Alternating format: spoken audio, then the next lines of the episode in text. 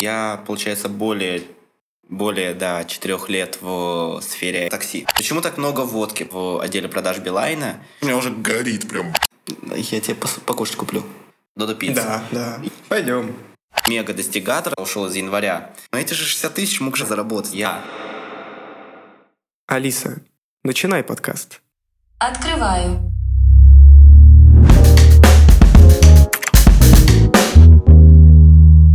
Нас сегодня в гостях IT-предприниматель Илья. Собственно, представься, как ты хочешь себя представить. Да ты меня и так уже представил. Мне этого достаточно. Отлично. IT-предприниматель. Охрененно. Сегодня куча вопросов. Я весь во внимании. Как мы одновременно решили выпить. А, зачем вообще мы тебя позвали? А, у нас аудитория такая, типа, молодая вся, очень, довольно сильно молодая. А, в основном это айтишники, и по-любому многие думают о том, чтобы сделать какой-нибудь свой бизнес или вообще как это работает и почему у кого-то получается, а у кого-то нет. Собственно, сегодня мы поговорим о каком-то твоем пути, как ты пришел к тому, где ты есть сейчас, и какие у тебя планы, возможно, на будущее, если захочешь поделиться. Вот, поэтому давай мы, не знаю, начнем с какого-то такого знакомства с тобой поближе, потому что у нас сегодня формат интервью, поэтому, собственно, можешь начинать. Окей. Я, получается, более более, да, четырех лет в сфере IT. Вот, из них более двух лет в сфере коммерческой разработки сайтов. А за это время успел реализовать более 30 сайтов различных совершенно компаний, начиная с там, автосервисов, фотографов и так далее, и так далее. Вот, заканчивая производственными крупными компаниями, а, компаниями, обслуживающими склады, компании, строящие новостройки на Бали, Мальдивах и так далее. Вот. И, собственно, сейчас на платформе вот со своих знаний из сферы разработки сайтов э, исходит два моих бизнеса. Вот. У тебя команда есть? Да, у меня несколько команд, а непосредственно различные бизнесы, соответственно, своя команда. То есть одна основная – это непосредственно разработка сайтов под ключ. Вот, то есть э, там, ну, порядка пяти человек у меня постоянно работает, и порядка, ну, ориентировочно 20 человек я постоянно подключаю. Вот, то есть если мне там нужно дополнительно разработать логотип, я обращаюсь к графическому дизайнеру. Если мне нужно разработать там, не знаю, анимацию, соответственно, к человеку, занимающемуся граф-анимацией. Вот. На второй мой бизнес, связанный с сайтами в аренду, у меня пока а, небольшая команда, но я вот планирую уже в этом месяце нанимать людей. То есть у меня, в принципе, уже я понимаю, что обороткой я могу покрыть несколько человек, и, соответственно, а, буду их нанимать. Вот, поэтому, да, у меня есть команда, и подо мной, ну, человек в общей сложности трудится, ну, порядка 30. О, это прям круто. Не, это хороший показатель. А, интересно узнать, как ты к этому пришел вообще. То есть э, начни, вот, не знаю, с того момента, с какого хочешь начать. Не знаю, со школьного или после, вот, не знаю, можешь начать, не знаю, четырех лет. Вдруг там, не знаю, тебе в детстве говорили, типа, мы не дадим тебе конфеты, пока ты, не знаю, не заработаешь на них, и у тебя как поперло. Да нет, слушай, вообще все началось примерно после колледжа. То есть я после колледжа работал еще тогда в отделе продаж Билайна, и тогда я после выпуска думал, так, нужно куда-то идти, нужно чем, кем-то начинать работать. Mm-hmm. И мой первый заказ, я его нашел во фриланс-чатах, и того мой первый сайт для какого-то курса стоил 2 500. 2500 рублей. Вот, а, собственно, и после этого потихонечку-потихонечку начал искать а, заказы, прошел одно наставничество, на которое я шел чисто, чтобы получить какую-то базу, то есть чтобы структурировать продажи и чтобы получить какие-то договора, которые мне необходимы. Вот, на этом наставничестве я получил на самом деле гораздо больше, но если говорить по большому счету, то вот именно с него начался мой буст и в плане стоимости сайтов, и в плане, в принципе, поиска клиентов. Примерно в это же время мы познакомились с Ваней, да, сидит, махает головой. По поводу стоимости сайтов. Э, я правильно понимаю, что существует такая проблема у фрилансеров, что они ставят очень маленький ценник на свои работы, и им тяжело продвинуться дальше, они не понимают, что с этим делать. То есть тебя как раз вот из этой вот из этой проблемы вытянули, правильно? А, не то чтобы, понимаешь, а многие идут в низкие чеки из-за того, что они думают, что они демпингом могут привлечь больше клиентов. Mm-hmm. Вот. И у них они не понимают того, что есть каста людей, и она достаточно большая, которая, ну, не, ну никогда не обратится к человеку, который за 10 тысяч э, делает сайт. А, вот. ты имеешь и... в виду, что для них это психологически кажется, типа, чел хрень делает. Эффект. Да, получается обратный эффект, это первое. И я над этим долго думал, что сейчас с этим можно делать, потому что есть э, ребята, которым нужны сайты за большие деньги, есть э, ребята, которым нужны сайты за маленькие деньги. Mm-hmm. И при том и тех, и тех достаточно много. И если говорить непосредственно по объему денег внутри и первой сферы, и второй, то они примерно идентичны. То есть первых, которые хотят за маленькие деньги получить сайт, их больше, но при этом чеки меньше. Mm-hmm. Вот, и, соответственно, наоборот. Вот, и я думал, как затронуть и ту сферу, и другую. Вот, и как раз-таки у меня сейчас получается так, что у меня идет диверсификация по и одной сфере, и по другой. То есть а, первый, тем, кто готовы платить большие деньги, то есть у меня вот сейчас а клиент, а, обслуживающий склады, он уже за сайт более 500 тысяч отдал исключительно mm-hmm. за верстку. Mm-hmm. Вот, соответственно, и как э, с первой группой работать, которой много, которой тоже нужны сайты. Я понимаю, что это, в принципе, микроэкономика, Типа малый бизнес? Да, малый и микробизнес. Потому угу. что малый еще как бы окей, ну, он еще может держаться. Тоже, да, да. да. Угу. А вот ИПшки небольшие, ну вот условно какая-нибудь у человека есть точка там Цветы тюнинга автомобиля, а, да, или цветов. Угу. Вот. И ему, соответственно, тоже все это надо, и человек не понимает. То есть он бы хотел, да, он бы хотел платить большие деньги, он понимает, что ему нужен качественный сайт, угу. но при этом у него сейчас нет ресурсов для этого. Вот, и, соответственно, чтобы э, затронуть и вот этот вот сегмент, я как раз-таки сделал э, сайты в аренду, где условно за небольшую стоимость в месяц, которая достаточно подъемная для бизнеса, и тем более с учетом того, что эта связка будет работать, то есть я понимаю, что она будет работать, э, получается такой э, плюс на плюс, и человек получает себе результат и может развиваться. Mm-hmm. И, соответственно, я затрагиваю вот этот вот сегмент, который, ну, большинством людей, там, не знаю, и в Инстаграме, и там какие-нибудь наставничества, и все. Вот всегда говорят, идите в большие чеки, но, в принципе, можно идти и от обратного. Mm. Слушай, а вот ты сказал про сайт, ну, аренда сайтов. То есть ты берешь, э, делаешь сайт, но берешь оплату помесячно? Да, я беру оплату помесячно, и более того, сейчас вот у меня пришли несколько клиентов, которые мне немножечко другую схему а, показали, которые можно делать, но вот основная суть была в том, чтобы условно вот рассматриваем автосервис, ну, потому что я с ними больше всего работал, я знаю, как то что устроено. Uh-huh. А, то есть берем автосервис, у которого, ну, который не может завалить 70-90 тысяч на сайт, вот, но при этом ему нужно, нужна связка, чтобы получать клиентов из интернета. То есть и сайт, и непосредственно контекстную рекламу.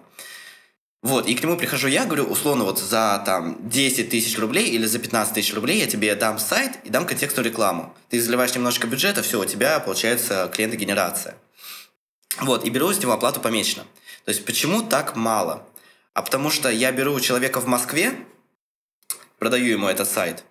Беру человека в Питере, продаю ему этот же сайт. Беру человека в Ростове-на-Дону, в Краснодаре, в Сочи, там, в, э, не знаю, в Чебоксарах, и у всех у них один и тот же сайт, они друг другу не конкуренты, mm. потому что они находятся в разных городах. Mm-hmm. Вот, и при этом я знаю, что этот сайт работает, он дает вот такие вот конверсии, и из-за этого вот получается. То есть результат. у них одинаковый дизайн? Да. Это как франшиза получается, когда ты берешь, даешь в аренду. Да, именно так. То есть ты таким образом э, можешь создать свой бренд? Да, и смотри, и вот таким вот образом мы получаем то, что я вот условно разработал один лендинг, продал его предпринимателям из пяти разных городов, которые мне в месяц там платят 15 тысяч. Получается у нас 75 а, тысяч в месяц с одного сайта. Вот, и, соответственно, сделав еще несколько, получается достаточно серьезная оборотка. Если мы берем там 10 условно городов, 150 тысяч в месяц. С одного сайта. С одного сайта, да. И, в, и, например, через 6 месяцев, а я заключаю договора, например, на полгода, за 6 месяцев это уже стоимость сайта получается 900 тысяч. 900 тысяч за один сайт, за один лендинг. Еще интересно сказать, что само создание сайта стоит, не знаю, сколько, 10-15 тысяч? Ну, мне, да, будет, ну, э, ну, условно, окей, давай так, со 150 тысяч вот такой вот оборотки mm-hmm. я могу спокойно выделять на дизайнера там 30, который мне будет обслуживать несколько разных сайтов. А, в смысле обслуживать? В смысле найти допиливать, допиливать, смотреть конверсии. То есть Ага. э, постоянно э, его допиливать, опять же, чтобы э, клиенты видели ре- результат, чтобы они оставались у меня, и они говорили, блин, Илья, с тобой так классно работать.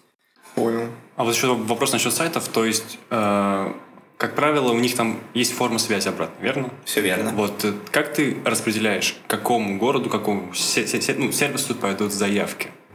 Это делает кто? А, Ну, смотри, в данный момент, а, так как у меня не так много клиентов, а, так как я только запускаю все дело, это делаю я, и, соответственно, это входит условно в первый месяц. То есть там, ну, вот это вот все настроить, ну, если я буду рассматривать подрядчика, ну, блин, там тысячи две условно. За тысячи две мне человек настроит форму обратной связи для какого-то конкретного клиента. Вот, я в любом случае остаюсь в плюсе. То есть ты это, это один раз сделал, все, ты дальше это используешь. А, ну, у- них разные домены, Да, да, да, но, у них кон- разные но домены. содержание одинаковое. Да, все верно. Всё. И при этом контактные данные оди- э, разные. М. То есть под э, клиента из Сочи адрес в Сочи, под клиента из Москвы э, адрес Москвы, и, соответственно, номера телефонов и т.д. и т.п. А, да, все. Кстати, классно, что в теории даже человек может подумать, что это одна и та же компания, просто крупная, просто у нее разные автосервисы Филиал. в разных э, городах. По идее, с ней- они могут даже между собой договориться и как-то ну, сделать что-то крупнее, чем один бизнес в одном городе. Ты мне, кстати, сейчас дал очень классную идею, что, в принципе, таких вот клиентов можно объединять в группы, Мгм. и они будут знакомиться друг с другом, и таким образом... Кстати, это очень хорошая идея, надо о ней подумать. Все, Можно записывайте. А, слушай, смотри, я уверен, что в жизни каждого фр- фрилансера, либо человека, который занимается, своей- ну, сам э, на себя работает, у него наступает момент, когда он понимает, что ему нужно двигаться дальше, нужно нанимать уже людей. А когда это у тебя произошло? Как ты это развивал? А, когда я понял, что мне критически не хватает времени, то есть в один момент у тебя начинает активно работать сарафанка, и все, у тебя перестает хватать на что-либо времени, от слова совсем. То есть ты понимаешь, что, блин, мне даже полчаса своего времени, я не могу его потратить куда-то. Вот, и в такие моменты ты понимаешь, что я по факту могу покупать свое время. И делегирование по факту это покупка своего времени. То есть, условно, а, ты... Если не говорить о каких-то банальных вещах по типу «отдай там а, разработку сайта дизайнеру и заплати ему чуть меньше», вот, если говорить, копать чуть более глубоко, то э, я начал активно ездить на такси. Почему? Потому, ведь каршеринг мне будет выходить дешевле по деньгам. А потому что я понимаю, что я в такси могу сесть и поработать. И стоимость такси у меня будет меньше, чем мой час работы. М. И таким образом я делегирую процесс вот, а, отвести меня отсюда сюда, не себе же, то есть это делаю не я, а это делает за меня другой человек. Я ему за это плачу, но при этом я понимаю, что это инвестиция в меня же. То есть я покупаю свое время, в, и это время могу проинвестировать во что-то еще более крутое.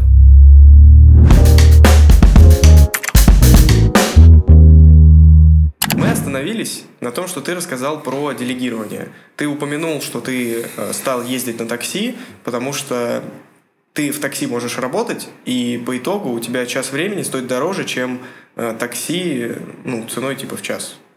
Всё Вот. верно. Соответственно, э, продолжай тему, связанную с делегированием, потому что очень интересно именно про это послушать. А, собственно, да, есть э, различные варианты делегирования. То есть, э, первое, это когда у тебя нет времени, и тебе его срочно нужно откуда-то взять, и тогда ты начинаешь делегировать. Второй вариант, это, соответственно, чтобы ускорить свои темпы развития, ты делегируешь. То есть э, ты не занимаешься сразу же задачами, у тебя есть время, но ты не занимаешься задачами, ты их сразу же делегируешь. Да, ты в моменте получаешь меньше, но при этом у тебя есть свободное время, которое ты можешь потратить э, условно в поиск клиентов. Вот, то есть есть различные варианты делегирования совершенно. Окей. И поэтому нет правильного ответа на то, э, когда нужно начинать делегировать. Потому что, опять же, исходя вот из тех вариантов, которые я озвучил, например, можно привести еще один пример. Например, э, моему партнеру там по жизни, по бизнесу, ей не нравится, например, э, какие-то вещи делать, и поэтому она их делегирует. М, Вот, и можно делегировать по факту в любой момент, когда ты понимаешь, что ты можешь это сделать, когда тебе хватает решимости на это, когда ты понимаешь, на что... Главное, главное понимание, на что ты можешь потратить свободное время. М. Вот, кстати, э, я думаю, стоит упомянуть о том, что очень многие люди тратят свое свободное время не на то, чтобы стать лучше, не на то, чтобы, не знаю, там, получить больше денег, чтобы стать, не знаю, жизнь была получше, ну и так далее. Они его куда-то вот сливают. У нас, на самом деле, во всех трех выпусках, во всех четырех выпусках, которые мы до этого делали, мы в каждом говорили про то, что люди не надо вот, ну, фигню дать. Делайте то, что делаете, и будет вам счастье. Вот я бы на самом деле немножко сидит... поспорил с этой позицией. Вот сейчас, исходя из э, всего своего опыта, иногда нужно. Иногда нужно немножечко подолбать.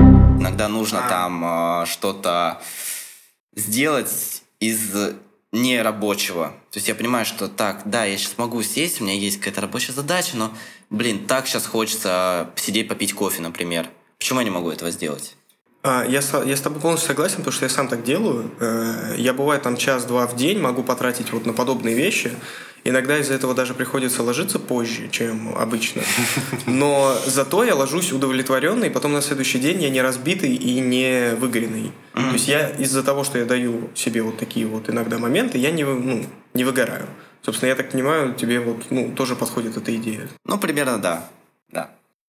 Нет, я вообще... То есть раньше у меня был такой режим, что мега достигатора, когда вот у меня а, у меня был период жизни, когда мой планер думал за меня, что я должен сделать в какой-то определенный промежуток времени. А-а-а. То есть я его запрограммировал так, что, ты, кстати, Вань, тоже помнишь этот момент, да. что вот у меня там с 11 до 12 ты занимаешься условно норвежским, а с 12 до 13 ты а, выполняешь рабочие задачи, с 13 до 13.30 ты ешь, и вот прям вот по мельчайшим таким вещам планер думал, То что есть тебе нужно ты делать. свой день просто переложил да, на да, часы и придерживался. Я пробовал так где-то, вообще... Я почувствовал, что это такой себе... Мне, не, в общем, мне не понравилось. Э, не получалось соответствовать. И сейчас я так не делаю в целом. Я жил в таком формате порядка двух месяцев, наверное, ориентировочно.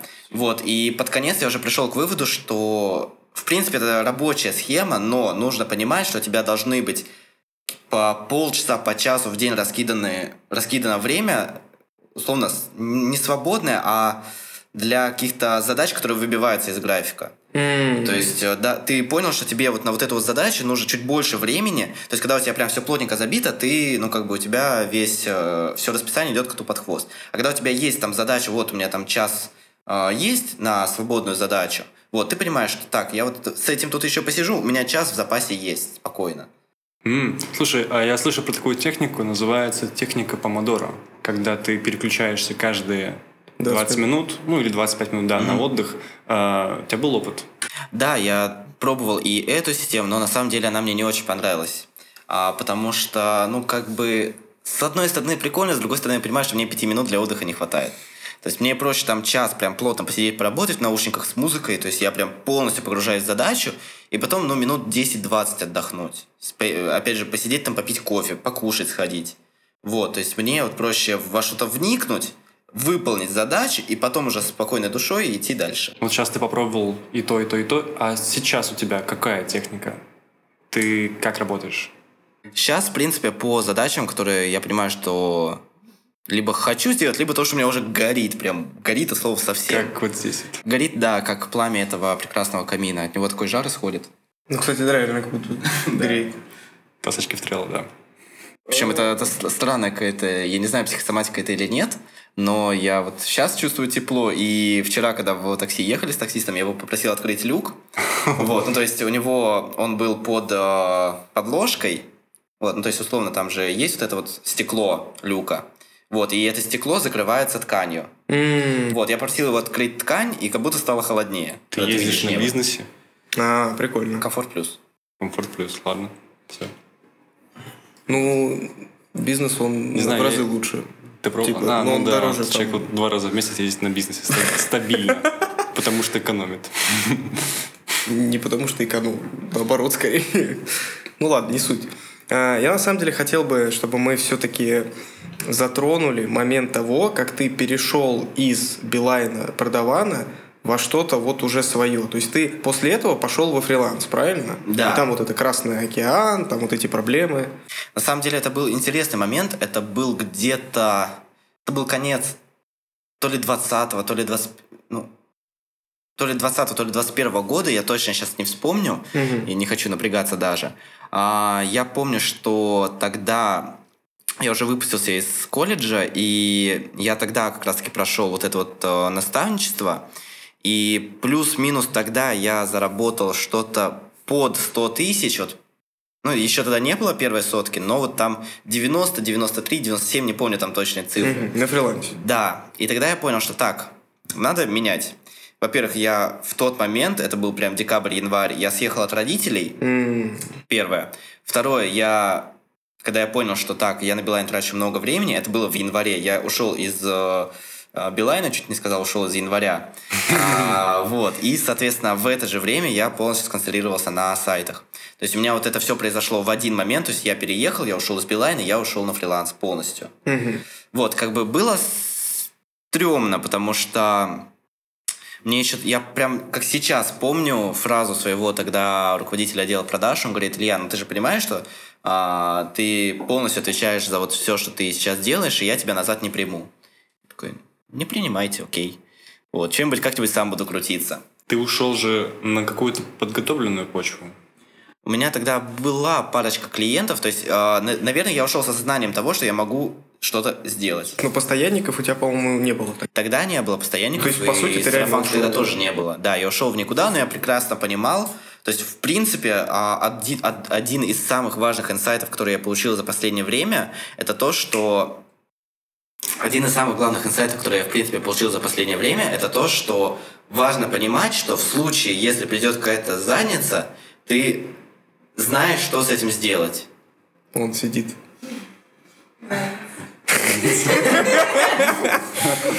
А, вот, и в принципе, даже тогда, вот, э, если сейчас э, смотреть назад, то примерно по такой же позиции я тогда и пошел. То есть я понимал, что так, у меня сейчас есть небольшая почва, вот, я знаю, как ее увеличить.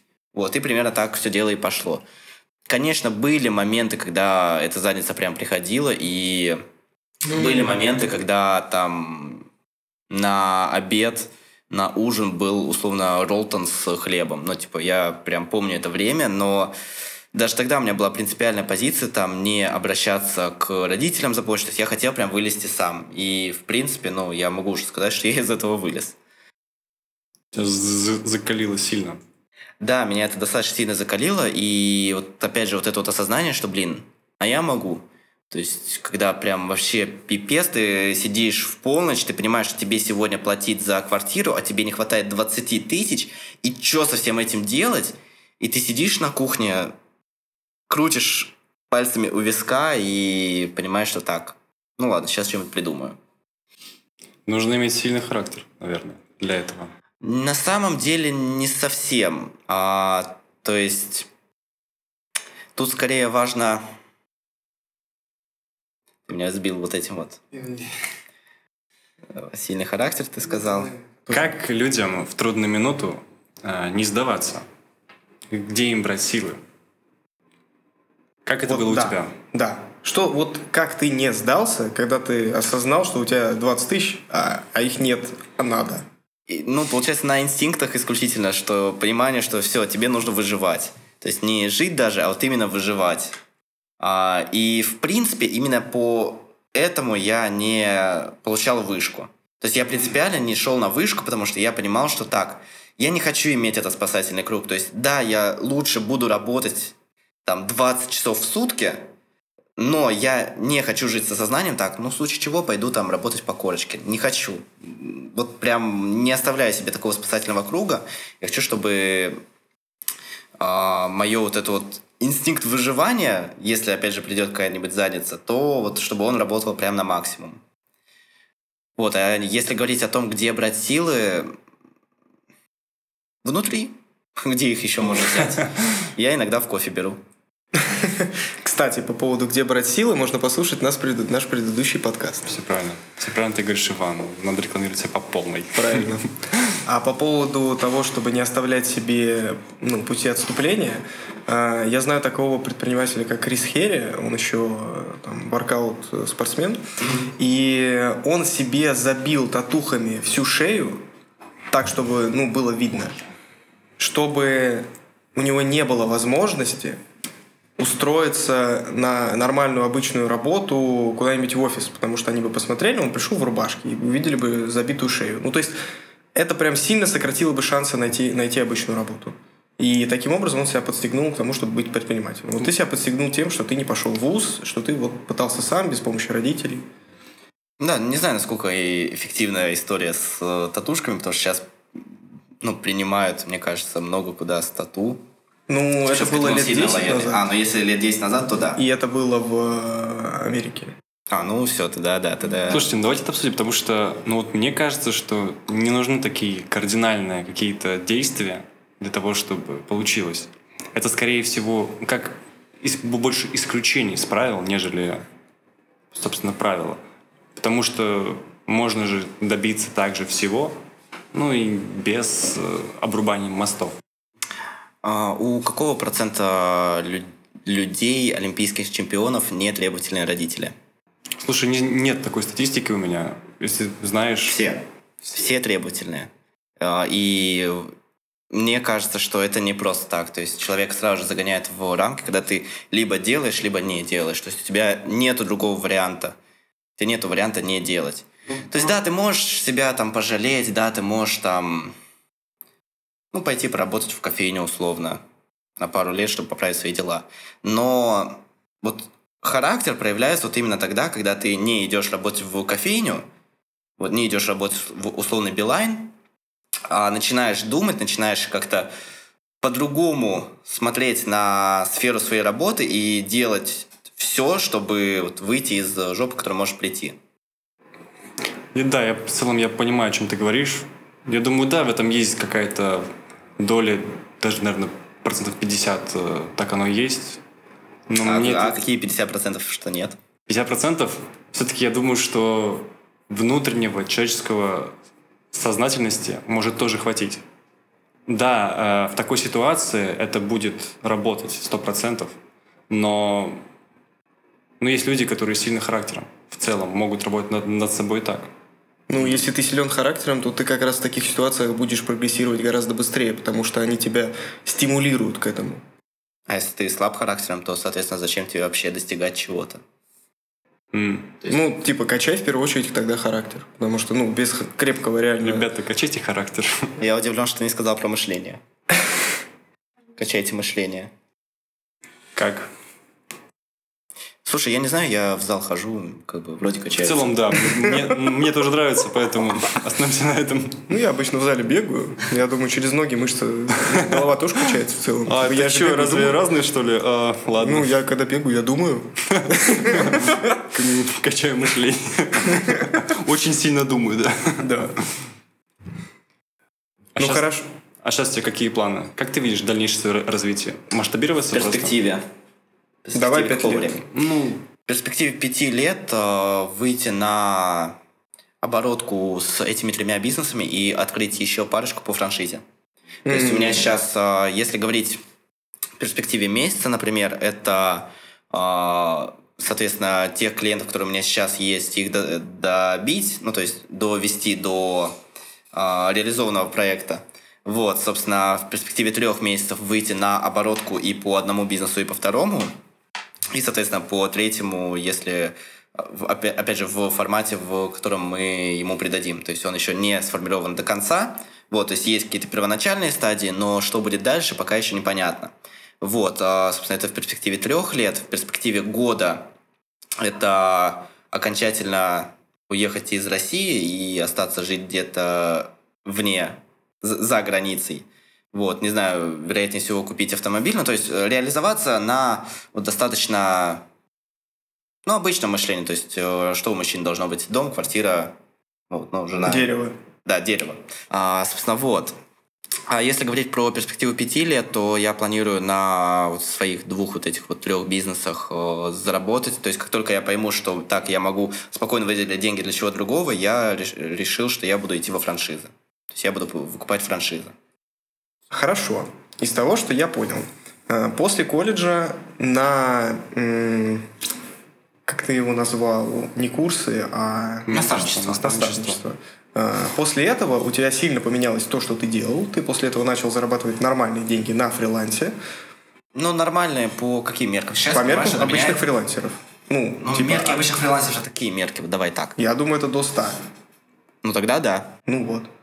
Ну, до 100, типа, где-то от 60, там, наверное. Это, Ну, наверное, обычные мерки фрилансеров. То есть, Плюс-минус, да. э, Мало кто зарабатывает больше, скажем так. Потому что своим трудом, типа, тяжело на фрилансе вот в две руки больше делать. Ну, типа, можно, если ты прям, у тебя уникальные какие-то навыки, но все равно тяжело. Слушай, на самом деле сложно уже об этом говорить, потому что ничего не знаю про... ну, Точнее, ничего не знаю. Я не знаю сейчас, как живут начинающие фрилансеры. М. Потому что, ну, окружение в основном состоит из людей, которые знают, как нужно зарабатывать. Э, Вопрос только в том, насколько они это используют, эти знания. Вот, но в основном круг окружения стоит вот из э, 100 плюс. И, ну, я уже даже не понимаю, сколько людей зарабатывают меньше 100. Очень много. На я тебе так скажу. ну, очень много. хорошо. Да не просто на фрилансе, просто очень много людей, кто зарабатывает Вот. 100. И это на самом деле очень сложно с точки зрения предпринимателя. То есть я сейчас... Одна из проблем, с которой я сталкиваюсь, это то, что я хочу платить своим подрядчикам, своим ребятам больше, чем, в принципе, им надо. И вот как бы не могу еще найти баланс между вот своей добротой, что вот я там понимаю, что, блин, ну человек зарабатывает 60 тысяч, ну надо же больше.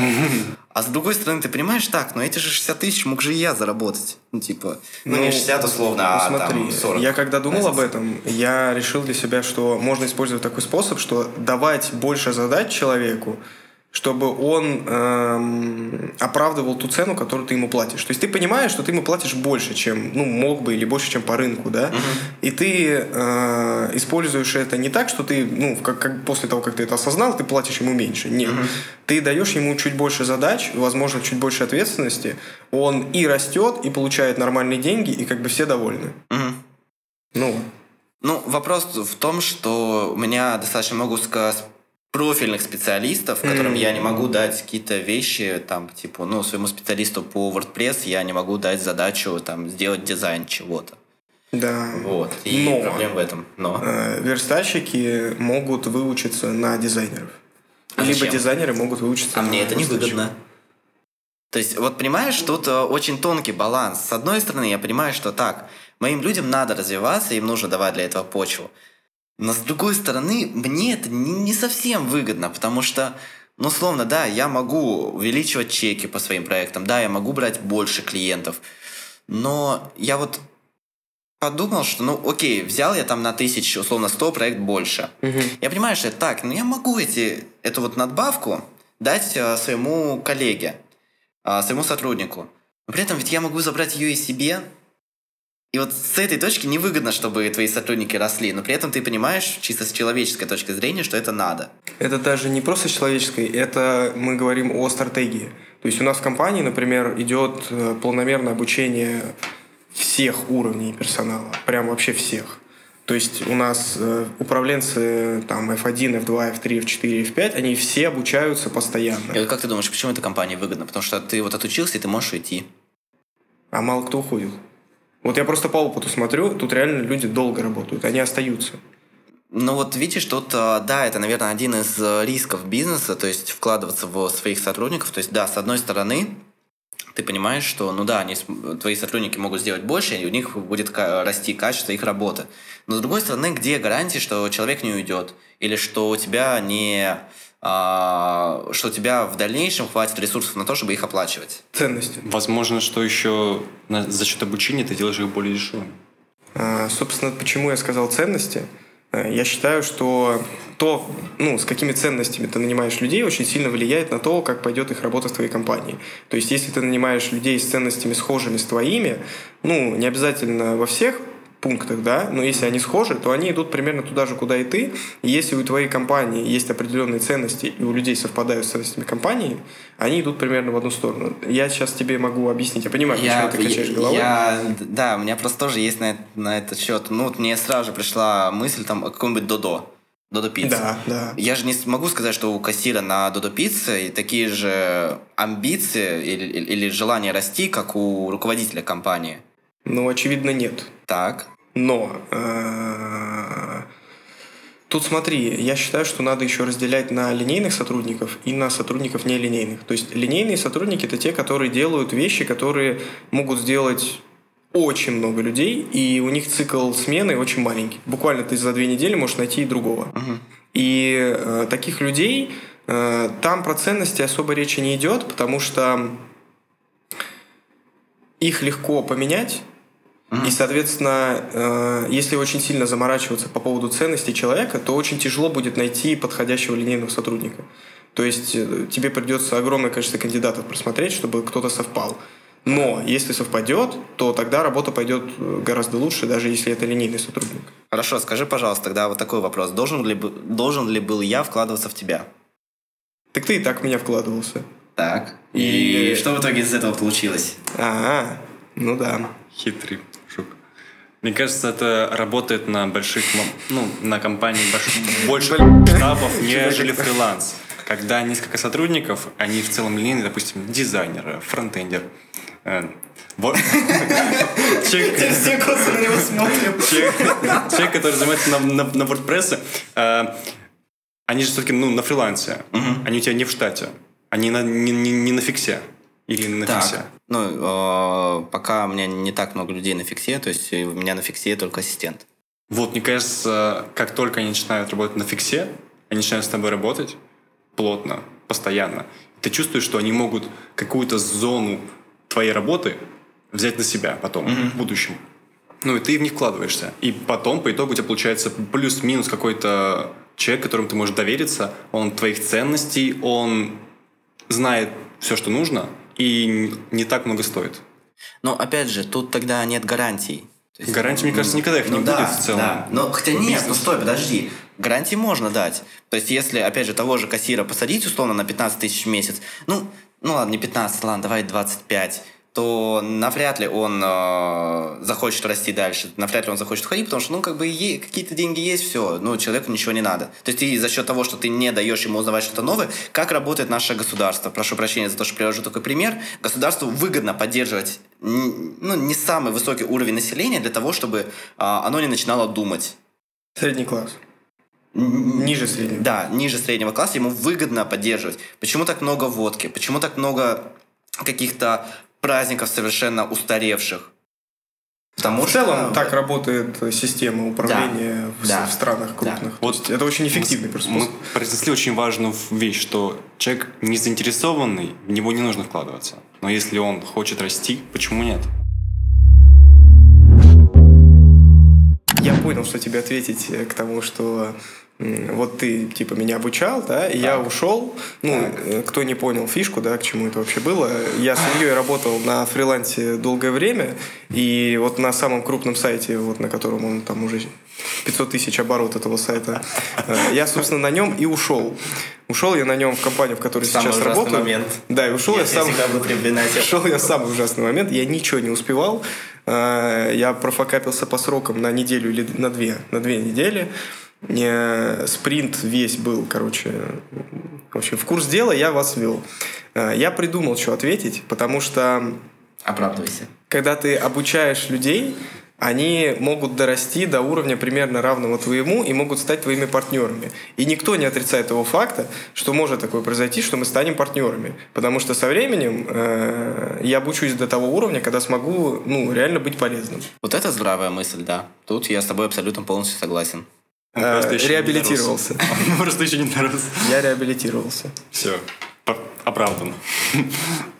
Yes. Ну, в общем, смотри, давай так. а, Можем закончить а, такой вещью, как совет начинающим людям, которые только уже, может быть, есть у них какие-то клиенты на фрилансе, они хотят масштабироваться, хотят расти дальше. Какой бы ты дал себе совет а, себе в прошлом? Качать системность. А, Именно за счет системности а, как раз-таки, наверное, я вот достиг того, чего я достиг. Системность — это база. Системность это структурирование дня. Системность это э, ведение клиентов по какой-то определенной, опять же, воронке. То есть не просто, что вот ты знаешь примерно, что нужно делать клиентам, нет, у тебя есть определенные пункты, по которым ты идешь. Системность — это структурирование новой информации, которая тебе пришла. Структурирование — это, опять же, ведение клиентов, там, не знаю, по своим CRM-кам. А системность — это, ну, в общем, для меня это база, и на которую уже там навешивается все остальное. Блин, кр- круто. Я тоже так считаю. Я очень рад, что ты сказал про системность, потому что у нас в компании культ системности. У нас считают, что только системные люди реально могут эффективно работать, потому что несистемные, они э, отваливаются, когда начинается рутина.